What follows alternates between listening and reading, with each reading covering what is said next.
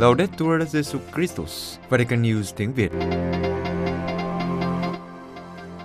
Vatican, Vatican News tiếng Việt. Chương trình phát thanh hàng ngày về các hoạt động của Đức Thánh Cha, tin tức của Tòa Thánh và Giáo hội Hoàn Vũ được phát 7 ngày trên tuần từ Vatican và Roma. Mời quý vị nghe chương trình phát thanh hôm nay, Chúa Nhật ngày 2 tháng 7 gồm có Trước hết là bản tin Tiếp đến là lá thư Vatican. và cuối cùng là mục bước từng bước truyện công giáo. Bây giờ kính mời quý vị cùng Vũ Tiên và Phượng Hoàng theo dõi tin tức.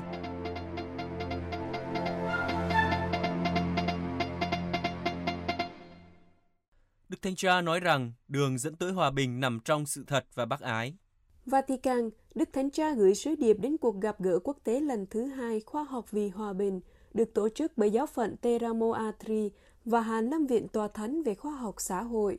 Ngài nhắc lại rằng việc tìm kiếm sự thật trong bác ái là nền tảng xây dựng một xã hội hòa bình. Đi từ chủ đề của sự kiện Khoa học vì hòa bình, các môn đệ mới của tri thức, phương pháp khoa học trong thời đại đang thay đổi, đang diễn ra trong những ngày này ở giáo phận Teramo Antri của Ý.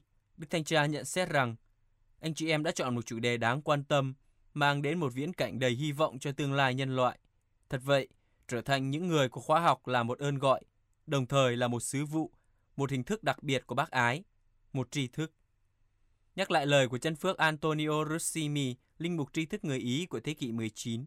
Sự thật và bác ái được liên kết với nhau bằng một mối dây cơ bản. Đức Thanh Cha cho rằng, việc tìm kiếm và nghiên cứu sự thật là một phần thiết yếu của phục vụ bác ái đích thực, và tự nó, bác ái được sống và thực thi dẫn con người đến một sự hiểu biết ngày càng đầy đủ hơn về sự thật. Tuy nhiên, trước những thay đổi mà thế giới đang trải qua, bác ái tri thức không thể bị giới hạn trong khuôn khổ của các trung tâm nghiên cứu hoặc chỉ dành cho những người trong cuộc, nhưng phải cổ võ và hỗ trợ việc xây dựng một sự gần gũi được đổi mới, như được chỉ ra trong thông điệp Fratelli Tutti. Do đó, điều khẩn cấp là những người tham gia vào nghiên cứu khoa học phải khám phá trách nhiệm lịch sử cam kết của họ trong các lĩnh vực tri thức khác nhau, vượt qua cám dỗ tự cô lập trong các lĩnh vực cụ thể để thúc đẩy một nền văn hóa tri thức mới. Trích lời Thánh Phaolô 6 khi bắt đầu sứ vụ Tổng giám mục Milano vào năm 1954, bác ái tri thức phải truyền cảm hứng để nghĩ những điều lớn lao. Và khi ngỏ lời với các nhà tư tưởng và khoa học ngày bế mạc công đồng Vaticano thứ hai, anh chị em hãy tiếp tục tìm kiếm, không mệt mỏi, không bao giờ thất vọng. Đức Thanh Cha nói rằng chính trong sự thật mà bác ái mà con đường hòa bình sẽ được tìm thấy.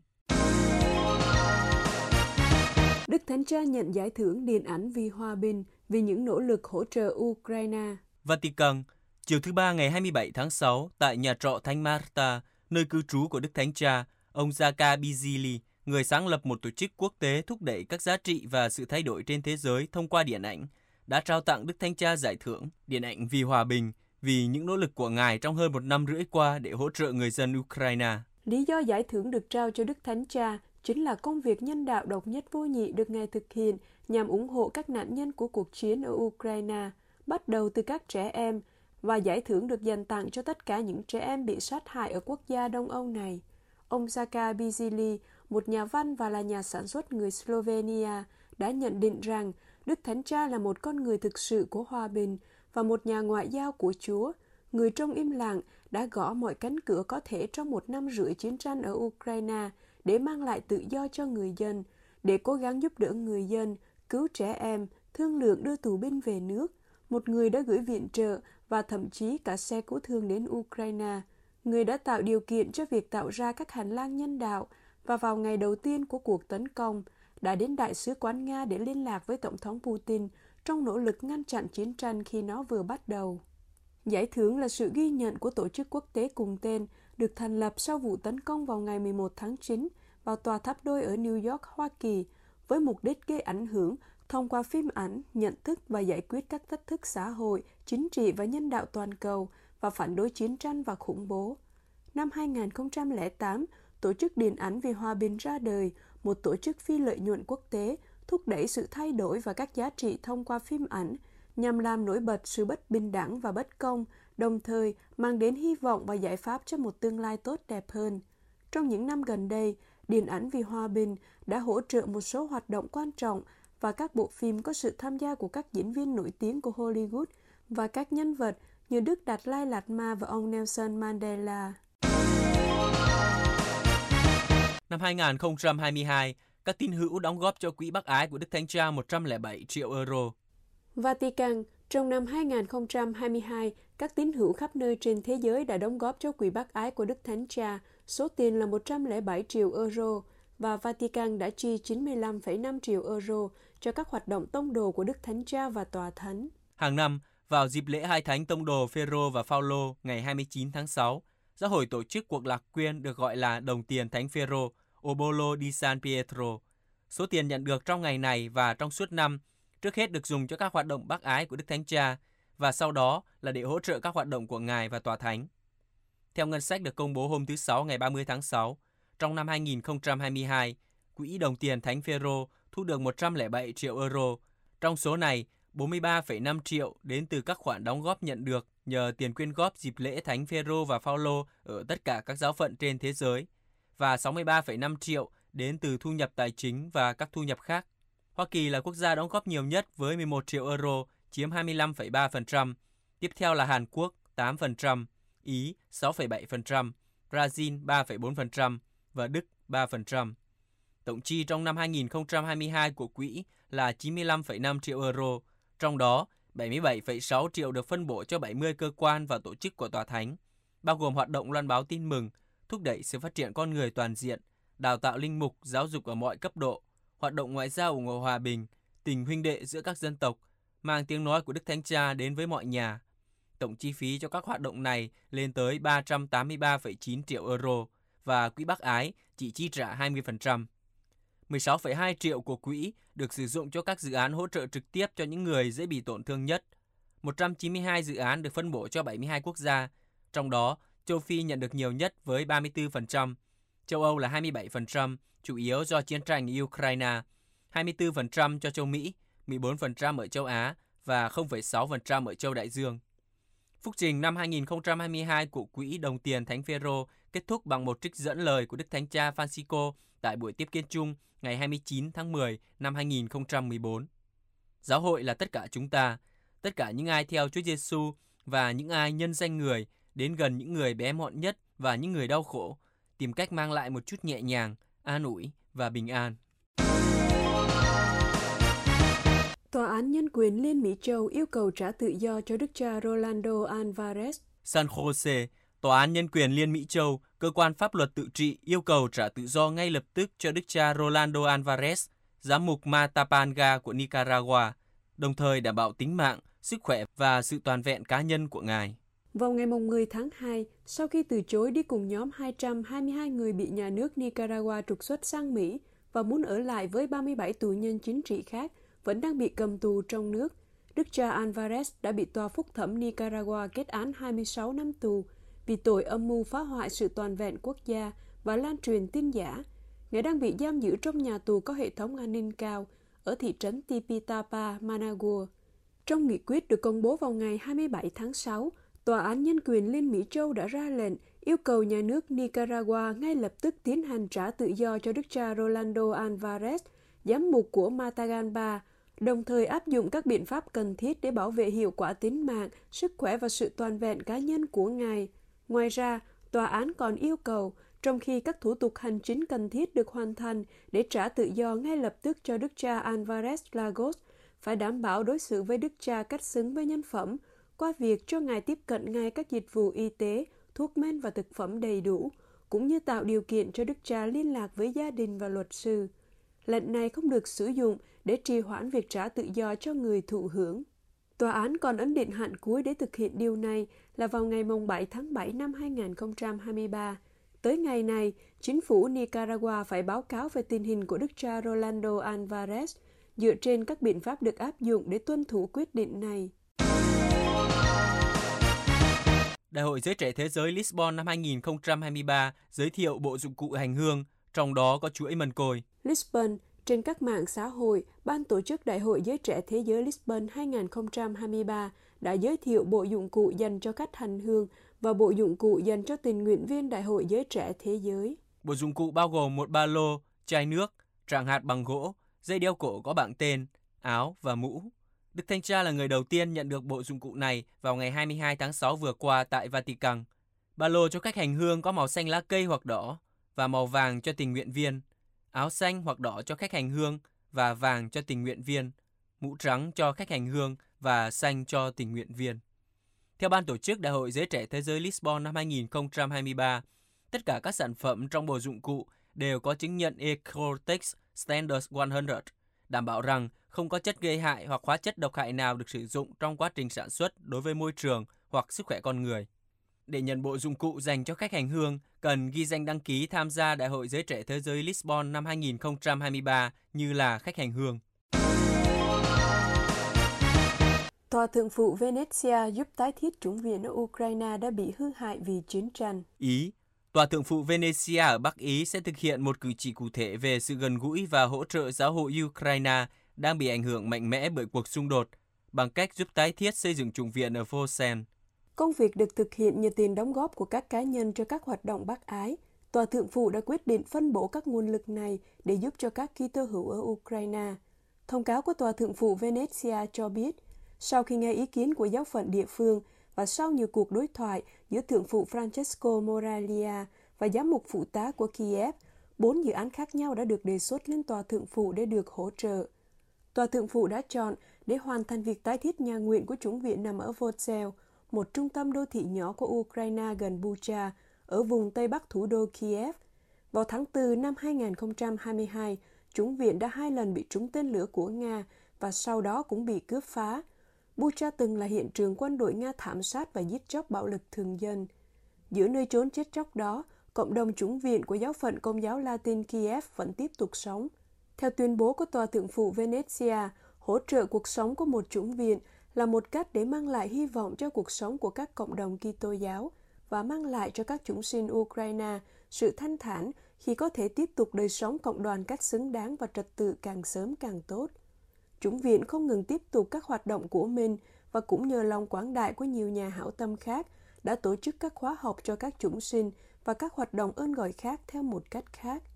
Trước đây, Tòa Thượng phụ Venezia đã có những sáng kiến chào đón người tị nạn, giải ngân tài khoản quyên góp của giáo phận để hỗ trợ những người Ukraine đang sống trong thảm kịch của cuộc xung đột. Những sáng kiến được phối hợp giữa Caritas Venezia và Caritas quốc tế. Quý vị vừa theo dõi bản tin ngày 2 tháng 7 của Vatican News tiếng Việt. Vatican News tiếng Việt Chuyên mục Công giáo Lá thư trước làn sóng tin hữu xin ra khỏi giáo hội.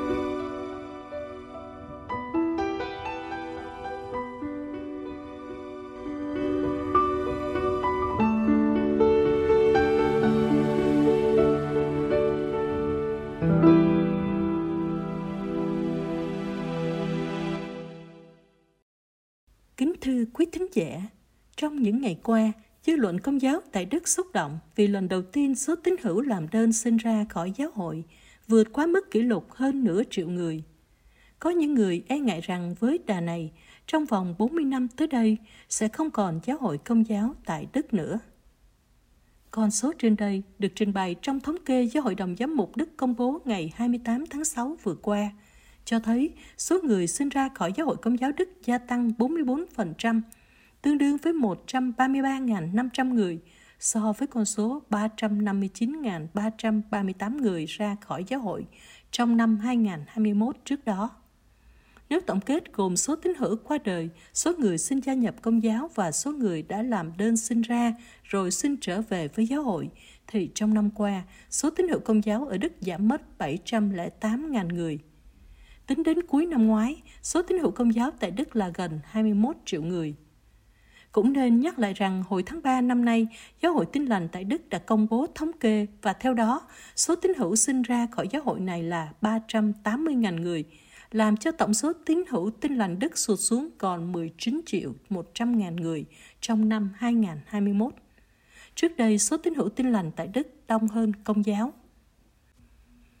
Thực ra, từ nhiều năm nay, trong hai giáo hội Kitô lớn tại Đức, Công giáo và Tin lành, hiện tượng sinh ra khỏi giáo hội liên hệ vẫn liên tục xảy ra, nhưng sự kiện số người công giáo rời bỏ giáo hội tăng vọt như thế là một cú sốc đối với nhiều người, nhất là từ 4 năm nay đa số các thành viên Hội đồng Giám mục Đức và Ủy ban Trung ương Giáo dân Công giáo Đức đã đề xướng và tiến hành con đường công nghị với mục đích ngăn chặn làn sóng tín hữu rời bỏ giáo hội bằng cách thích ứng với trào lưu thời đại và phòng ngừa xì căng đan một số giáo sĩ lợi dụng quyền bính để lạm dụng tính dục trẻ vị thành niên.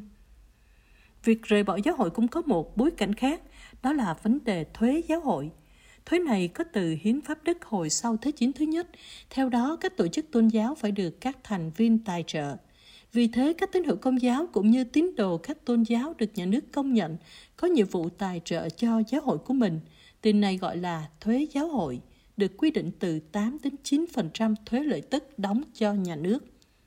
Ví dụ, một tín hữu công giáo ở thủ đô Berlin có lương hàng năm trung bình khoảng 43.000 euro thì phải đóng 5.980 euro thuế lợi tức cho nhà nước và như vậy họ phải đóng khoảng 530 euro tiền thuế cho giáo hội công giáo, khoảng 9%.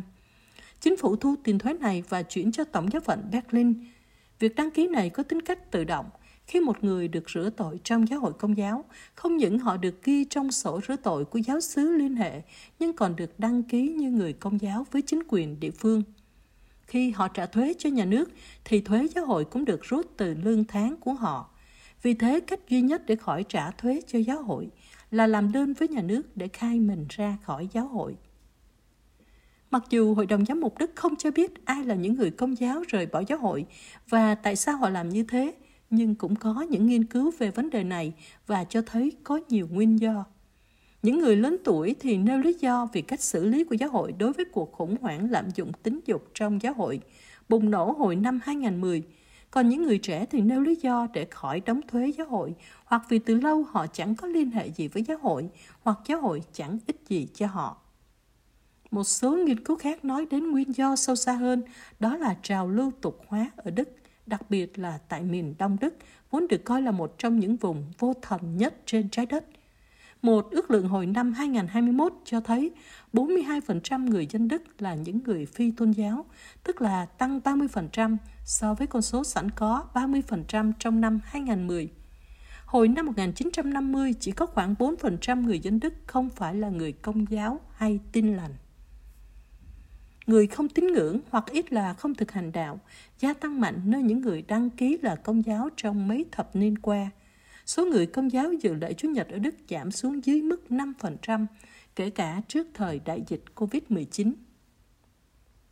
Thật ra, vấn đề tín hữu công giáo Đức và tin lành Đức làm đơn xin ra khỏi giáo hội liên hệ đã có từ lâu và các vị lãnh đạo giáo hội cũng đã tìm những phương thế để đảo ngược trào lưu này. Nhiều người đã đưa ra những giải thích về nguyên nhân – Ví dụ giáo sư Ulrich Regan thuộc Đại học Reagan cho rằng hai lý do chính khiến các tín hữu đi tới quyết định sinh ra khỏi giáo hội vì họ cảm thấy xa lạ, thiếu liên hệ với giáo hội. Đằng sau cảm tưởng đó có sự kiện họ cảm thấy giáo hội là một tổ chức quan tâm đến quyền lực và tinh quái. Họ cho rằng giáo hội không đáng tin vì có sự cách biệt giữa điều giáo hội dạy và đường lối cư xử của một vài vị lãnh đạo hoặc đại diện giáo hội những vụ xì căng đam giáo sĩ lạm dụng tính dục trẻ em. Nghĩa vụ phải đóng thuế cho giáo hội không phải là lý do chính, nhưng chỉ là một nhân tố đẩy mạnh trong một tiến trình gồm nhiều tác nhân khác nhau. Với số người sinh ra khỏi giáo hội gia tăng, số thu nhập của giáo hội sẽ bị giảm sút. Năm ngoái, giáo hội công giáo Đức nhận được 7 tỷ 321 triệu euro tiền thuế. Bình quân mỗi tín hữu đóng 350 euro mỗi năm cho giáo hội. Dựa trên mức đó, với sự giảm bớt 520.000 tín hữu đóng thuế, thì số tiền thuế giáo hội thu được sẽ là 183 triệu euro. Đây là con số đáng kể vì đặc biệt trong giai đoạn kế tiếp của con đường công nghị như hiện nay, bốn giám mục giáo phận không đồng ý việc lấy quỹ toàn quốc của các giáo phận để tài trợ cho ủy ban con đường này, nên việc thực thi những quyết định càng khó khăn hơn.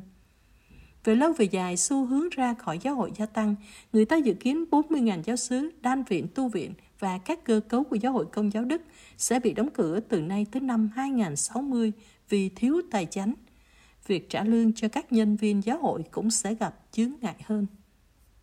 Hồi cuối tháng 6 năm ngoái 2022, Hội đồng Giám mục Công giáo Đức công bố thông cáo cho biết trong năm 2021, số tín hữu công giáo làm đơn xin ra khỏi giáo hội đạt tới con số kỷ lục gần 360.000 người, tức là tăng 26% so với năm 2020 trước đó.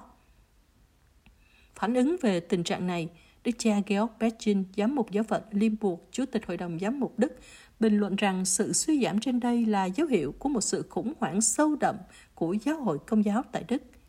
Ngài nói, thật không phải là điều hay đẹp khi nói về điều này.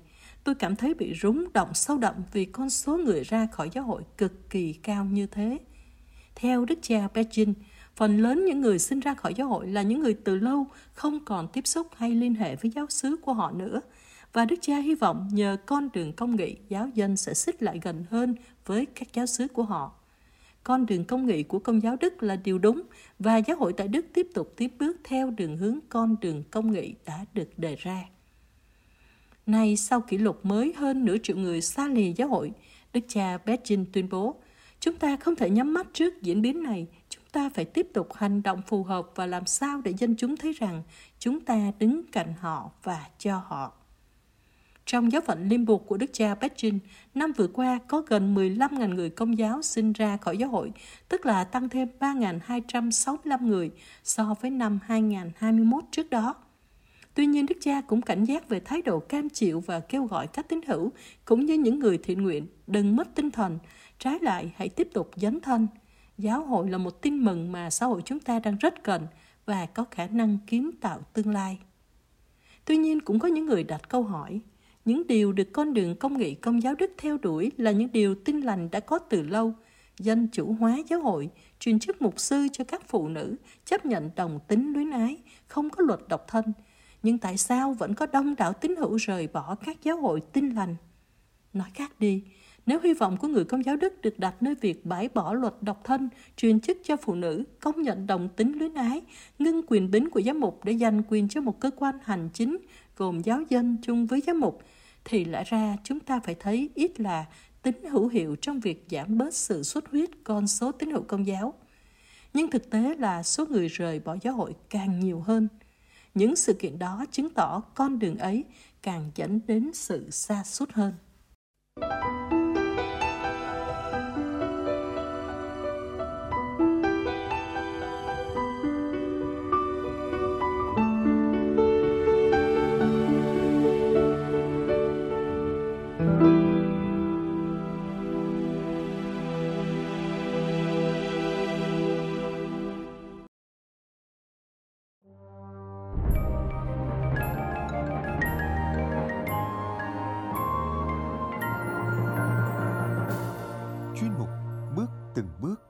truyện ngắn nhà đạo của Vatican News tiếng Việt.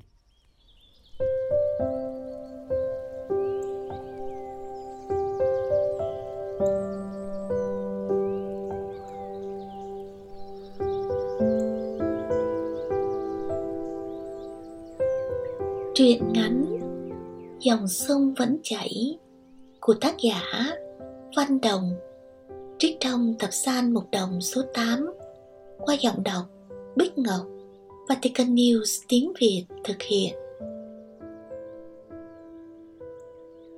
Trường Trung học cơ sở xã Minh Lương nằm cạnh điểm hợp lưu hai nhánh Thanh Giang và Nam Giang thành một con sông mới đổ ra biển.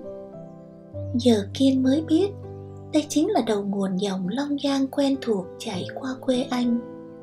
Tương truyền, đây là vùng đất thiêng, nơi mà các sơn thần và thủy thần hội tụ để cùng nhau đi về biển cả. Có phải thế không mà từ đây, núi uốn theo sông sông vờn theo núi, tạo nên một khung cảnh thiên nhiên hùng vĩ và không kém phần kỳ bí linh thiêng. Những lúc có tâm trạng, kiên lại một mình đi ra soi đất giữa ngã ba sông này. Bởi mỗi khi đặt mình giữa trời đất bao la, giữa bạt ngàn sông núi tâm hồn anh bỗng mềm mỏng hẳn đi. Rồi sau khi cầu nguyện hay lần chuỗi mân côi, anh lại thấy thư thái bình an và tràn đầy nhựa sống để tiếp tục đi tiếp con đường phía trước.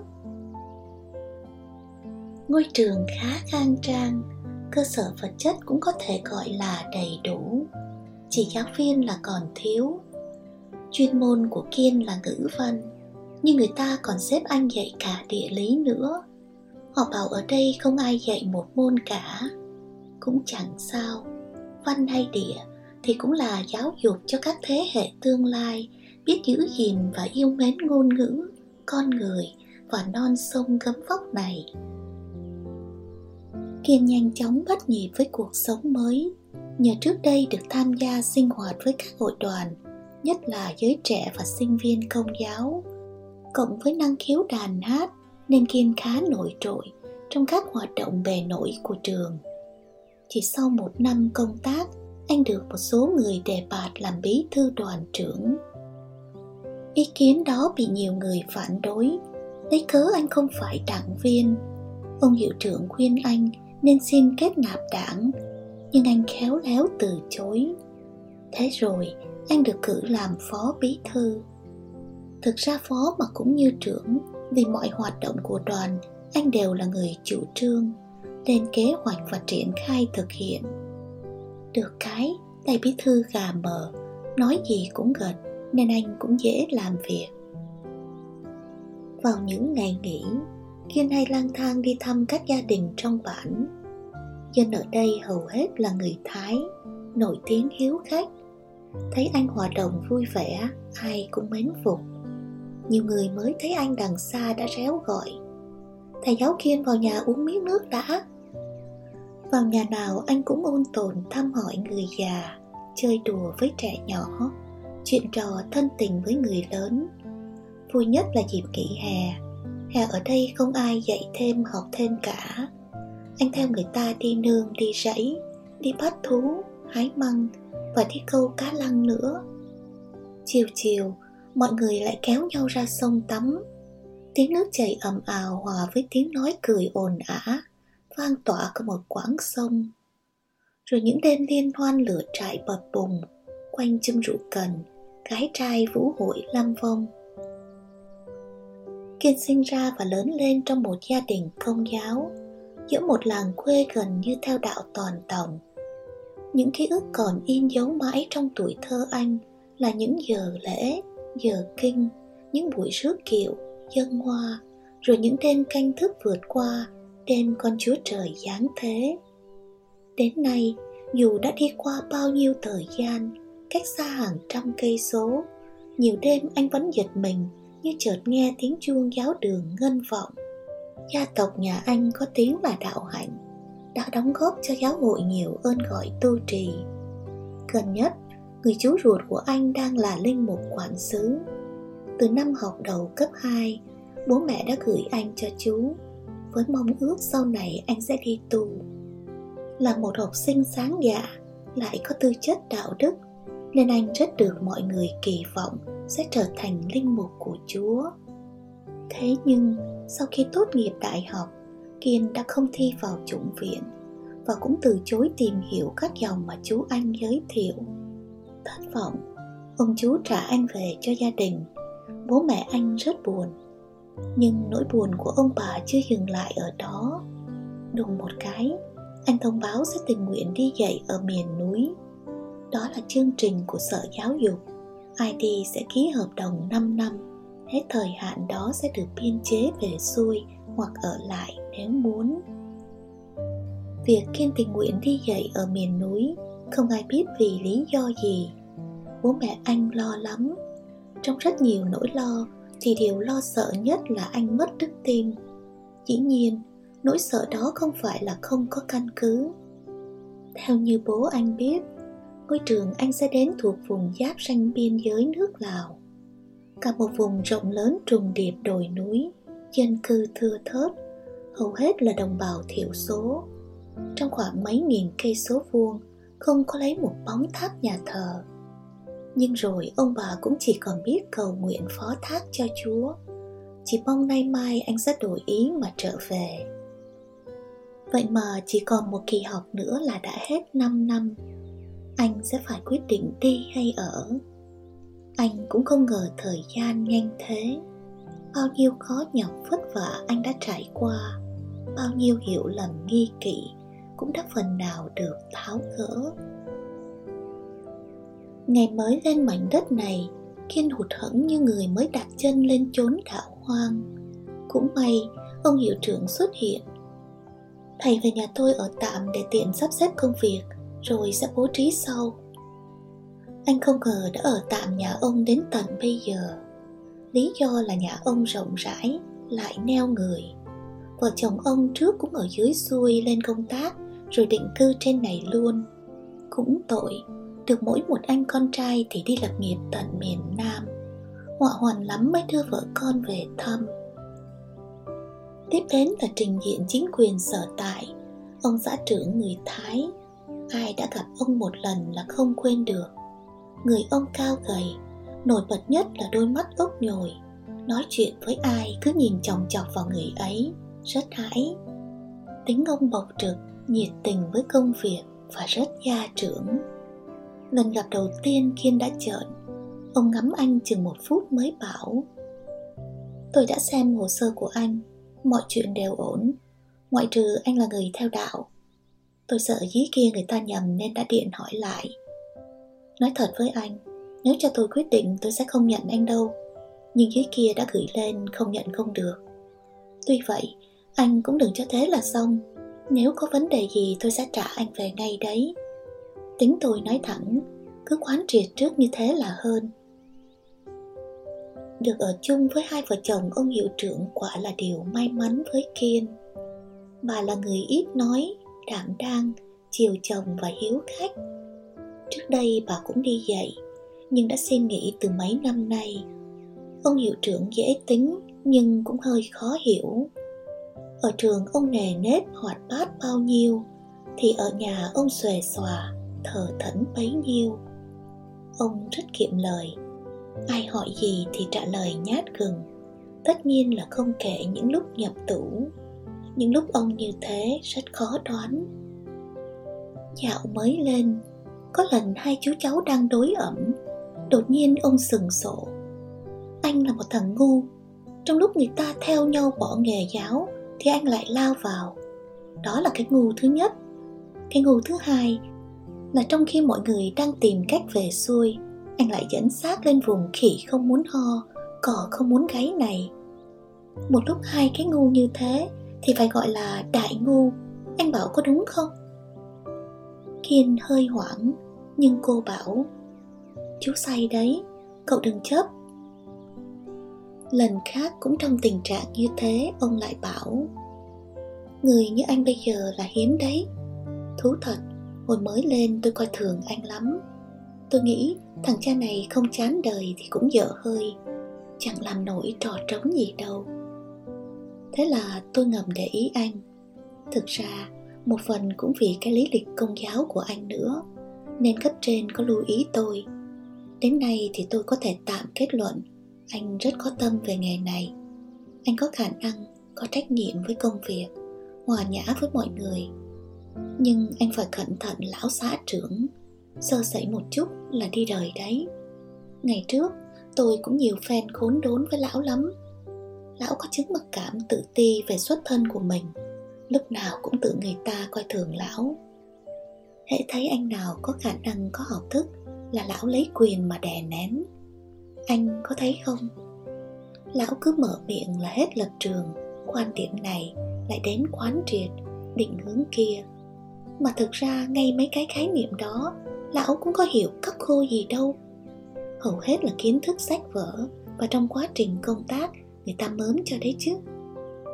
Rồi ghé sát người kiên ông bảo Anh cũng phải để ý tay quy nữa Thầy giáo gì nó Giáo mát thì có Hắn là tai mắt của lão xã trưởng đấy. Không phải người nhà lão Thì tôi đã đuổi cổ hắn từ lâu rồi. Nhưng trầm ngâm một lát, Ông thở dài. Suy cho cùng thì lão không ác. Phải nói là lão thành thật nữa.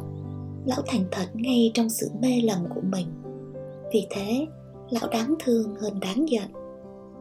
Kiên không nghĩ ông say rượu chỉ là cái cớ để ông giải tỏa những bức bí trong lòng mà thôi thật ra, ông tỉnh lắm.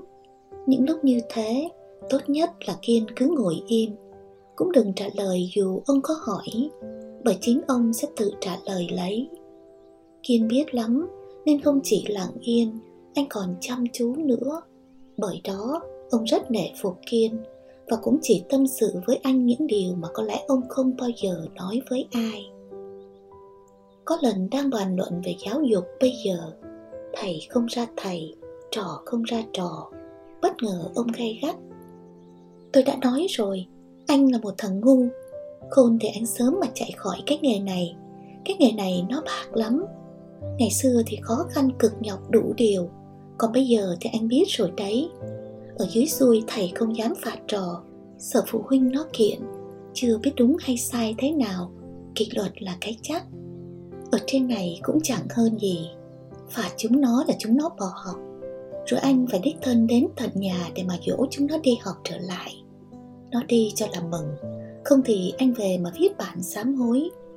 Vậy thì tận tụy làm cái gì? Kệ chúng nó, nói cho hết giờ mà về. Cái nghề nó thế đấy, ấy thế mà giá như được chọn lại. Có lẽ tôi lại cứ chọn cái nghề này. Khổ thế. Rồi ông ngửa mặt cười cười như khóc một lúc bình tĩnh trở lại, ông bảo, giáo dục bây giờ xuống cấp. Người ta đổ lỗi cho các nhà quản lý, rồi đổ lỗi cho sách giáo khoa, nhất là sách giáo khoa. Nhưng theo tôi, cái không quan trọng là người thầy. Một người thầy mà không có tâm thì vứt. Một người thầy mà chỉ chăm chăm vào sách giáo khoa cũng vứt. Công thức là để vận hành máy móc, còn giáo dục là dạy con người, dạy làm người rốt cuộc, câu chuyện của ông bao giờ cũng chỉ quanh đi quẩn lại nơi cái chuyện nghề. Cái nghề mà ông cho là rất tệ. Gần đây, ông hay trao đổi với kiên về đạo, nhất là từ khi anh tặng cho ông cuốn kinh thánh. Ông nói đã đọc rất nhiều sách viết về công giáo, thậm chí cả những khảo cứu về kinh thánh, nhưng chưa bao giờ được đọc kinh thánh chính bản. Theo ông đó cũng là bệnh chung của nhiều nhà nghiên cứu tôn giáo ở xứ mình. Một hôm, ông nói, từ khi gặp anh, tôi mới vỡ ra được nhiều điều.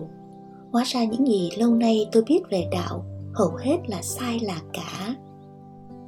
Kiên nghĩ, ông hiệu trưởng là người có học thức, có tìm hiểu hẳn hòi mà còn lầm lẫn như thế, huống chi những người khác. Anh chợt nhớ đến ông xã trưởng dạo này ông đã nhìn anh với ánh mắt khác. Anh nhớ mãi hôm ông phát biểu tổng kết học kỳ vừa rồi. Sau khi nhắc đến những đóng góp của kiên cho giáo dục xã nhà, ông kết luận, có thể nói thầy giáo kiên là người theo đạo, nhưng tốt. Sau đó trong lời cảm ơn, kiên đã kịp đính chính. Đúng hơn, ông xã trưởng phải nói, thầy giáo kiên là người theo đạo nên tốt. Ông chỉ im lặng trước mặt kiên là dòng sông vẫn thao thiết chảy. Chính con sông này đang không ngừng trở nặng phù sa, bồi đắp cho cánh đồng quê anh thêm màu mỡ phì nhiêu trước khi hòa mình vào biển cả. Anh nghĩ cũng như suối chảy về sông sông đổ ra biển biển rộng lớn bao la. Không vì vắng một con sông mà biển thiếu, cũng chẳng vì dư một ngọn suối mà biển thừa nhưng nếu không có được biển lớn, thì dù sông hay suối, chỉ còn là ao tù nước động đời người cũng là một hành trình tìm với vô biên. Mỗi người cần được sống cuộc sống của mình với tất cả tự do và trách nhiệm. Đêm đã buông xuống trên ngã ba sông. Những mái nhà sàn nép mình dưới chân núi chỉ còn thấy lập lòe ánh lửa, lòng nhẹ thanh thanh trong đêm tối kiên lại thấy sáng lên hình ảnh những người dân tộc ít học, quê mùa, nhưng rất mực chân tình chất phát. Anh lại thấy hình ảnh vợ chồng ông hiệu trưởng, già nua và cô độc. Anh cũng thấy ông xã trưởng và nhiều người khác nữa. Tất cả chỉ mới bắt đầu. Nhất là anh thấy những khuôn mặt trẻ thơ, những tâm hồn đang mở rộng. Anh sẽ viết vào tâm hồn chúng những điều mới lạ sẽ kể cho chúng nghe những câu chuyện thần tiên, mà từ đó tự chúng sẽ rút ra lẽ sống ở đời. Rồi anh cũng sẽ kể cho chúng nghe rằng, ngày xưa ngày xưa, ở đất nước do thái có một con người đã được sinh ra cho tất cả chúng ta.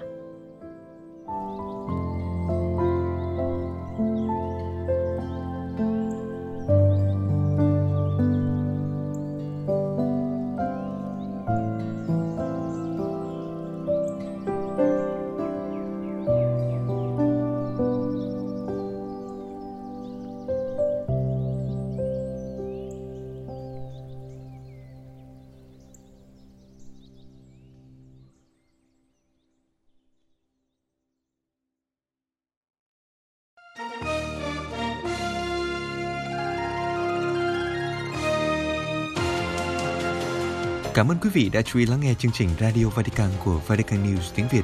Xin Thiên Chúa chúc lành cho quý vị và toàn gia quyến. Laudetur Jesu Christus, ngợi khen Chúa Giêsu Kitô.